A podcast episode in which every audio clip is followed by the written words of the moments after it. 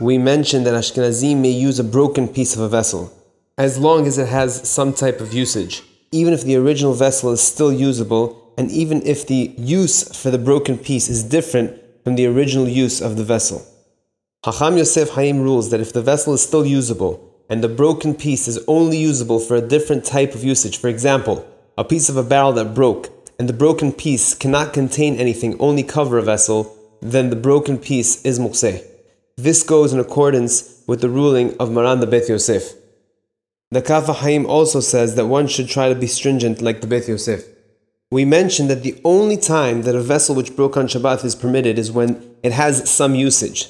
The Rama qualifies this and writes that even if the broken pieces do not have any use whatsoever, if they can harm someone, it is permitted to move them even with one's hands. Therefore, if glass breaks in a place where people walk and they can get harmed, one can pick up the glass even with one's hands.